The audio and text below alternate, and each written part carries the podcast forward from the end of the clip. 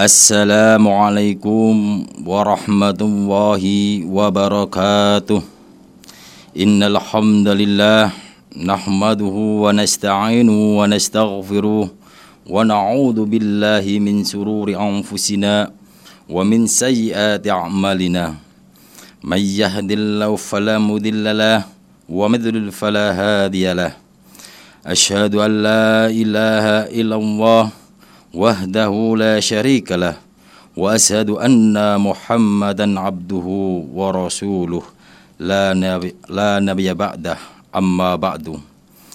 فإن أصدق الحديث كتاب الله وخير الحدي حدي محمد صلى الله عليه وسلم. وسر الأمور مختصدها وكل wa kullu bid'atin dalalah. Wa kullu dalalatin finnar. Allahumma salli wa sallim ala nabiyyina Muhammadin wa ala alihi wa sahbihi wa man tabi'ahum bi ihsani ila yaumiddin. Jamaah Majelis Taklim menjelang futur rahimakumullah Sungguh segala puji hanya milik Allah Rabb semesta alam yang menciptakan manusia, yang mengatur kehidupan ini, sehingga penuh dengan keteraturan yang memberikan nikmat dan karunia kepada seluruh makhluknya. Salawat dan salam senantiasa kita curahkan kepada junjungan kita Rasulullah Sallallahu Alaihi Wasallam, keluarga, sahabat-sahabatnya, tabiin tabiut tabiin dan orang-orang yang berjalan di atas tuntunannya. Jamaah Majelis Taklim rahimakumullah. Sudah selayaknya kita bersyukur kepada Allah Azza wa Jalla yang telah mempertemukan kita dengan bulan yang mulia, bulan yang penuh barokah dan maghfirah, bulan yang di dalamnya Allah mensyariatkan syaum kepada hambanya melalui firman-Nya A'udzu billahi minasyaitonir rajim Bismillahirrahmanirrahim. Ya ayyuhalladzina amanu kutiba alaikumus siyamu kama kutiba alal ladzina min qablikum la'allakum tattaqun. Yang artinya Hai orang-orang yang beriman diwajibkan atas kamu berpuasa atau saum sebagaimana telah diwajibkan atas orang-orang sebelum kamu agar kamu bertakwa. Quran Surat Al-Baqarah ayat 183 Jamaah Majelis Taklim Rahimakumullah. Sebagaimana kita ketahui bahwa pada hari ini kita telah memasuki bulan yang penuh kemuliaan yaitu bulan Ramadan oleh sebab itu, wajib bagi kita untuk bersyukur kepada Allah atas nikmat yang besar ini dengan mempersiapkan diri sebaik-baiknya dalam menyambut bulan mulia ini. Mari kita hadirkan dalam hati kita bahwasanya Ramadan adalah bulan yang paling kita cintai dan kita dambakan. Sebagaimana kaum salaf terdahulu selalu berdoa dan berharap agar berjumpa dengan bulan ini. Jamaah Majelis Taklim menjelang futur rahimakumullah. Dalam kesempatan ini kita bersama-sama akan mengkaji beberapa wasiat Nabi kepada para sahabatnya tentang fadilah atau keutamaan bulan Ramadan. Semoga apa yang akan kita kaji ini dapat kita ambil hikmahnya bersama-sama. Puasa atau saum adalah salah satu ibadah yang paling banyak manfaatnya serta paling berpengaruh dalam membersihkan jiwa dan mengukir akhlak. Karena itu bulan Ramadan ini bagi kaum muslimin memiliki keistimewaan tersendiri dibandingkan dengan bulan-bulan yang lain. Abu Hurairah sallallahu alaihi wasallam berkata, Rasulullah sallallahu alaihi wasallam bersabda, Abu Hurairah SAW mengucapkan sumpah yang pernah diucapkan Rasulullah. Kemudian berkata, tidak ada bulan yang dilalui kaum mus kaum muslimin yang lebih baik dari bulan Ramadan dan tidak ada bulan yang dilalui orang-orang munafik yang lebih buruk dari bulan Ramadan. Hal itu karena apa? Yang disiapkan orang-orang beriman pada bulan tersebut adalah kekuatan untuk beribadah. Sedangkan apa yang disiapkan oleh orang-orang munafik di bulan tersebut adalah kelalaian manusia dan aurat-aurat mereka. Bulan tersebut merupakan harta rampasan bagi seorang mukmin dan akan dijarah orang fajir atau yang biasa berbuat maksiat hadis riwayat Ahmad. Begitu banyak fadilah yang dapat kita petik dari bulan di antaranya sebagaimana firman Allah Syahrul Ramadhan alladhi unzila fihi al-Qur'an hudan lin-nasi wa bayyinatin minal huda wal furqan. Faman sahida minkum syahra falyasummuh wa man kana maridan aw ala safarin fa'iddatun min ayyamin ukhra Bulan Ramadan, bulan yang di dalamnya diturunkan Al-Quran sebagai petunjuk bagi manusia dan penjelasan-penjelasan mengenai petunjuk itu dan pembeda antara yang hak dan yang batil. Karena itu barang siapa di antara kamu hadir di negeri tempat tinggalnya di bulan itu, maka hendaklah ia berpuasa pada bulan itu. Dan barang siapa sakit atau dalam perjalanan lalu ia berbuka, maka wajiblah baginya berpuasa. Sebanyak hari yang ditinggalkannya itu pada hari-hari yang lain Quran surat Al-Baqarah ayat 185. Dalam ayat ini Allah Ta'ala menyebutkan dua keistimewaan bulan Ramadan. Bulan yang diturunkan Al-Quran. Bulan yang disyariatkan syaum. Sebagaimana sabda Rasulullah SAW yang artinya telah tiba kepada kalian bulan penuh berkah. Allah mewajibkan kalian berpuasa di bulan ini dan pada bulan itu pula pintu-pintu surga akan dibuka, pintu-pintu neraka akan ditutup dan setan setan akan dibelenggu pada bulan tersebut. Ada satu malam yang lebih baik dari seribu bulan. Barang siapa yang barang siapa yang terhalangi untuk mendapatkannya, maka sungguh ia telah dihalangi benar benar tidak akan mendapatkannya. Hadis riwayat Nasai. Dari hadis ini dapat kita ambil beberapa keistimewaan bulan Ramadan. Jamaah majelis taklim menjelang futur rahimakumullah. Keistimewaan yang pertama, pada bulan ini pintu-pintu surga dibuka. Yang kedua, pada bulan ini pula pintu-pintu neraka ditutup. Yang ketiga, pada bulan ini setan-setan dibelenggu. Yang keempat, pada bulan ini terdapat satu malam yang lebih baik dari seribu bulan yang dinamakan malam Laidul Qadar. Tentang keutamaan orang yang berpuasa di antaranya sabda Rasulullah wasallam Kullu amal ibni Adam al-hasanata bi'asri amthaliha ila sab'i mi'idati dhifin qala Allah ta'ala illa siyama fa innahu li wa anna ajri bihi taraka syahrahu wa ta'amahu wa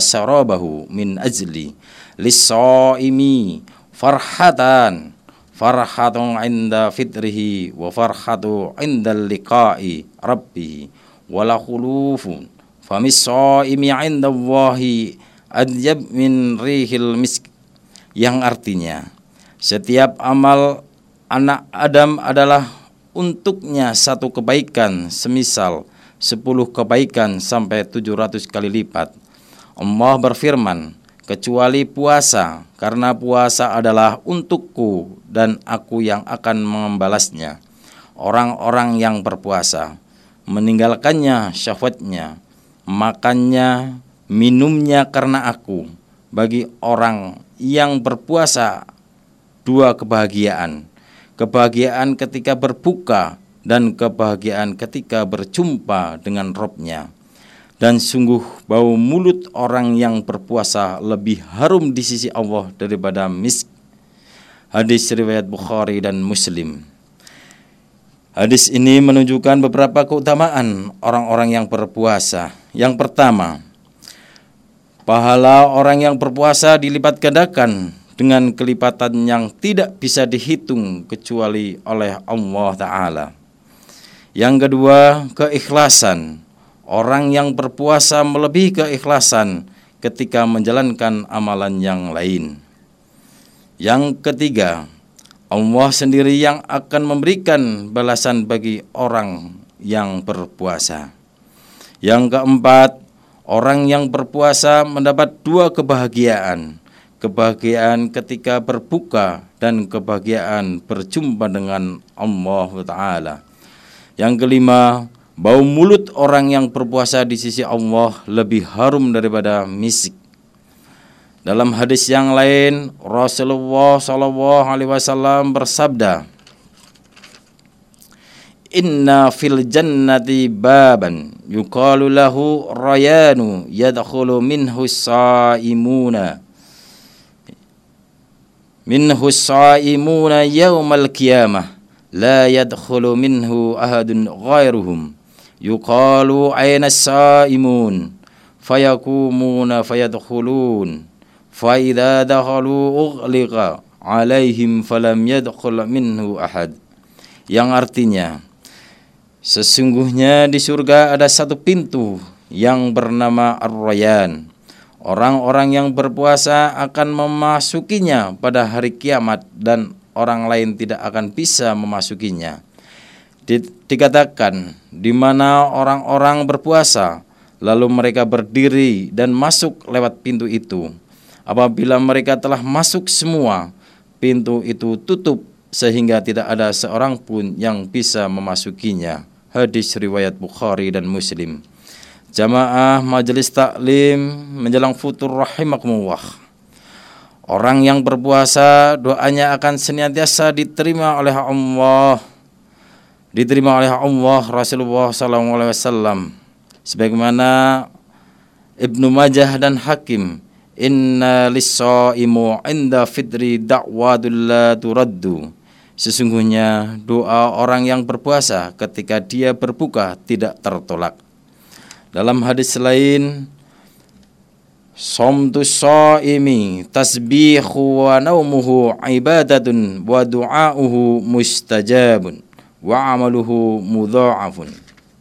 Yang artinya diamnya orang berpuasa adalah tasbih tidurnya adalah ibadah doanya mustajab dan amalannya dilipat gandakan pahalanya.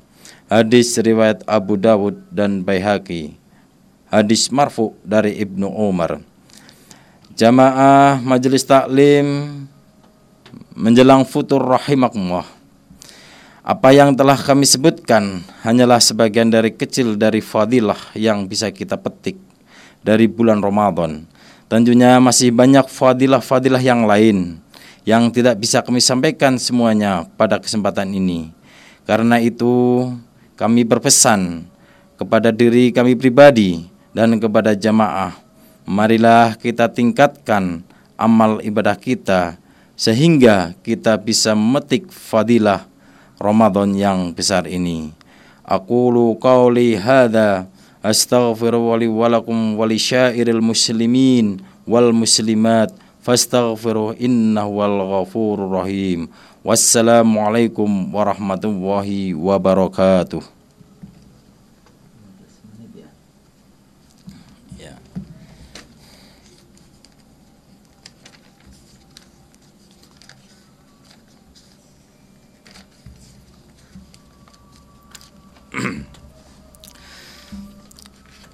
بسم الله الرحمن الرحيم إن الحمد لله ونعوذ بالله من سرور أنفسنا ومن سيئات أعمالنا من يهد من يهد الله فلا مضل له ومضل فلا هادي له أشهد أن لا إله إلا الله وأشهد أن محمدا عبده ورسوله يا أيها الناس يا أيها الناس أوصيكم وإياي بتقوى فقد فاز المتقون. قال الله تعالى يا أيها الذين آمنوا اتقوا الله حق تقاته ولا تموتن إلا وأنتم مسلمون. وقال يا أيها الناس اتقوا ربكم الذي خلقكم من نفس واحدة من نفس واحدة وخلق منها زوجها وبس منهما رجالا كثيرا ونساء. واتقوا الله الذي تشاءلون به والأرحام. إن الله كان عليكم رقيبا. أما بعد فإن أصدق الحديث كتاب الله وخير الحدي حدي محمد صلى الله عليه وسلم. وسر الأمور مختصدها وكل مختصد بدعة وكل بدعة ضلالة وكل ضلالة في النار. اللهم صل وسلم على نبينا محمد وعلى آله وصحبه ومن تبعهم بإحسان إلى يوم الدين. جماعة جماعة مجلس تعليم رحمكم الله. Sudah kita fahami bersama bahwa siam bukanlah sekedar menahan lapar, dahaga semata. Lebih daripada itu adalah sebagai salah satu sarana untuk meningkatkan kualitas takwa. Untuk itu kita harus menjaga anggota tubuh kita dari bermaksiat kepadanya. Di antara yang patut kita waspadai adalah bahaya lidah Ghibah adalah salah satu bencana lidah yang sering terjadi dan merusak nilai saum itu sendiri.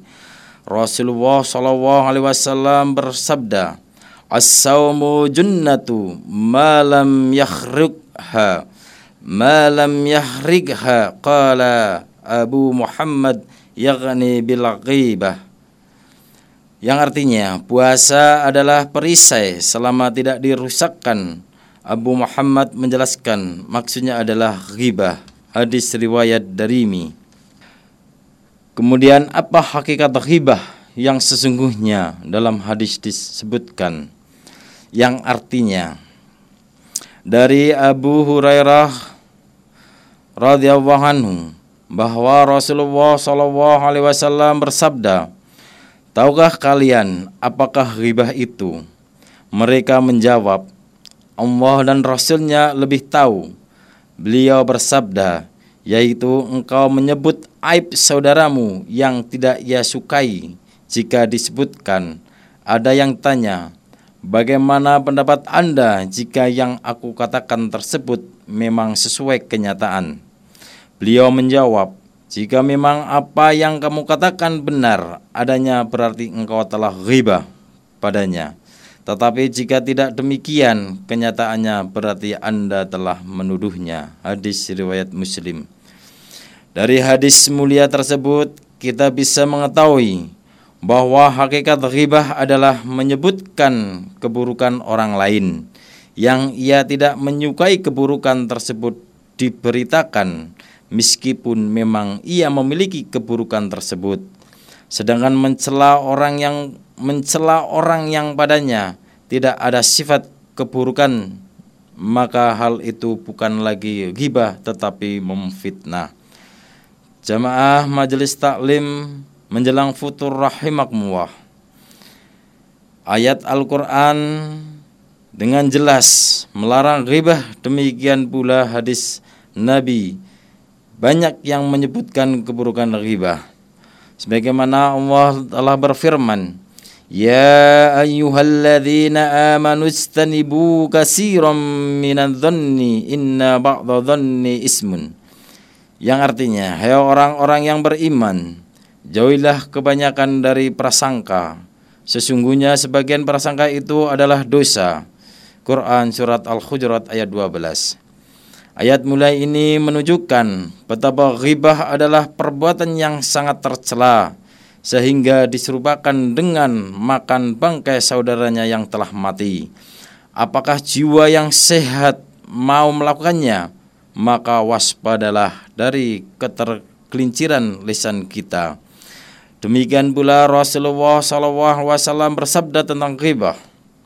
Ketika aku dimikrajkan, aku melewati satu satu kaum yang berkuku dari tembakau. Mereka melukai wajah dan dada mereka. Aku bertanya, siapakah mereka itu wahai Jibril? Ia menjawab, mereka adalah orang yang memakan daging manusia dan merusak kehormatan orang lain. Hadis riwayat Abu Dawud. Jamaah majelis taklim menjelang futur rahimakumullah. Betapa mengerikannya akibat yang harus diderita para penggibah. Maka marilah kita berhati-hati darinya karena terkadang seakan kalimat itu sepele saja, tetapi sebenarnya sudah termasuk gibah. Salah satu contoh saat Ma'id dihukum rajam karena pengakuan telah berbuat zina, maka ada dua orang yang salah satunya berkomentar kepada temannya, "Lihatlah orang itu yang sebenarnya telah Allah tutupi aibnya lalu ia tidak mau memberi membiarkan dirinya sehingga sekarang ia dirajam seperti anjing dirajam. Kemudian Nabi SAW bersabda bersama orang-orang yang berjalan sampai melewati bangkai keledai. Lalu beliau bersabda, mana si fulan dan si fulan tadi? Turunlah kalian berdua dan makanlah bangkai keledai ini. Keduanya berkata, Semoga Allah mengampuni anda wahai Rasulullah. Apakah bangkai ini dimakan? Beliau Sallallahu Alaihi Wasallam bersabda, apa yang kalian dapati dari pembicaraan kalian terhadap dua saudara kalian tadi adalah makanan yang lebih jelek daripada bangkai ini demi jiwaku yang berada di tangannya. Sesungguhnya sekarang ia berada di sungai-sungai jannah menyelam di dalamnya. Musnad Abu Ya'la. Bahkan terhadap orang yang sangat beliau kasihi sekalipun beliau bersikap tegas dalam perkara yang satu ini. Inilah Aisyah sallallahu alaihi wasallam kekasih Rasulullah SAW menceritakan pengalamannya tentang ghibah. An Aisyata qalat qultu lin nabiyyi sallallahu alaihi wasallam hasbuka min safiyatan kadza wa kadza qala ghairu musaddati taghni qasiratun faqala laqad kulta kalimatun law murijat bima'il bahri lama lama jayathu riwayat Abu Dawud. Dari Aisyah berkata, Aku berkata kepada Nabi SAW, Cukuplah bagimu Syafiyah, itu begini dan begitu. Maksudnya itu pendek. Beliau SAW bersabda, Sungguh engkau telah mengatakan satu perkataan seandainya dicampur dengan air laut tentu akan berbau karenanya Abu Dawud. Jamaah Majelis Taklim menjelang futur rahimakumullah. Kemudian apakah setiap kali kita membicarakan keburukan orang lain semuanya termasuk ghibah yang terlarang? Ternyata tidak. Tidak semua ghibah terlarang dalam Islam. Ada beberapa perkecualian padanya. Para ulama menyebutkannya ada enam bentuk gibah yang diperbolehkan, yaitu satu, orang yang terdolimi. Orang yang terdolimi boleh mengadukan kedoliman orang yang mendoliminya kepada orang yang diharapkan bisa menghentikan kedoliman tersebut sekaligus bisa mengembalikan hak-hak orang yang terdolimin. Yang kedua, dalam rangka meminta tolong untuk merubah kemungkaran agar bisa menjadi lebih baik. Misalnya, seseorang menyebutkan keburukan orang lain kepada seorang ustadz dengan harapan ustadz tersebut bisa menasihatinya agar merubah sifat buruknya. Yang ketiga, minta fatwa. Dibolehkan menyebutkan aib seseorang jika terkait dengan minta fatwa sebagaimana yang terjadi pada Hindun yang mengadukan kepelitan suaminya di hadapan Rasulullah Shallallahu Alaihi Wasallam. yang keempat, memberi peringatan kepada kaum muslimin, misalnya menyebutkan keburukan seorang ahli bid'ah agar kaum muslimin mewaspadai dan tidak mengikutinya. Yang kelima, ia telah dikenal dengan julukannya, misal dengan julukan si pincang dan sebagainya.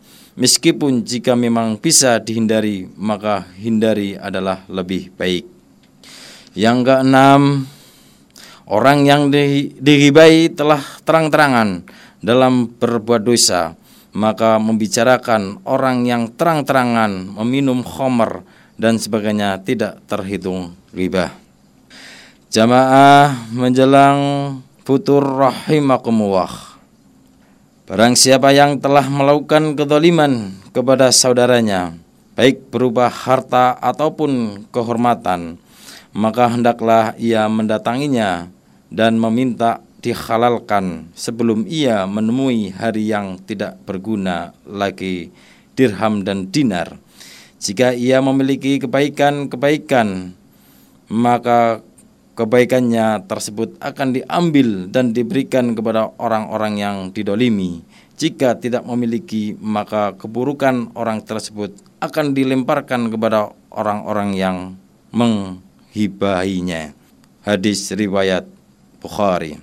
Namun apabila orang yang digibahi belum tahu, maka ia tidak usah langsung meminta maaf pada orang yang telah digibahi agar hatinya tidak sakit karena tahu telah digibai, ia cukup mengganti dengan meminta ampun atas kesalahannya dan memintakan ampun bagi orang yang digibai serta menyebutkan kebaikan-kebaikannya.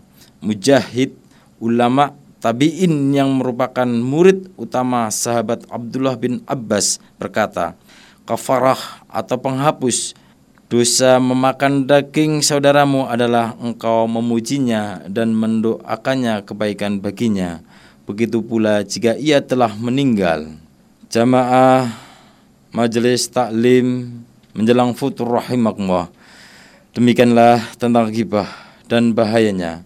Semoga Allah senantiasa membimbing lesan kita untuk selalu berzikir kepadanya dan menjauhi dosa memakan daging saudaranya.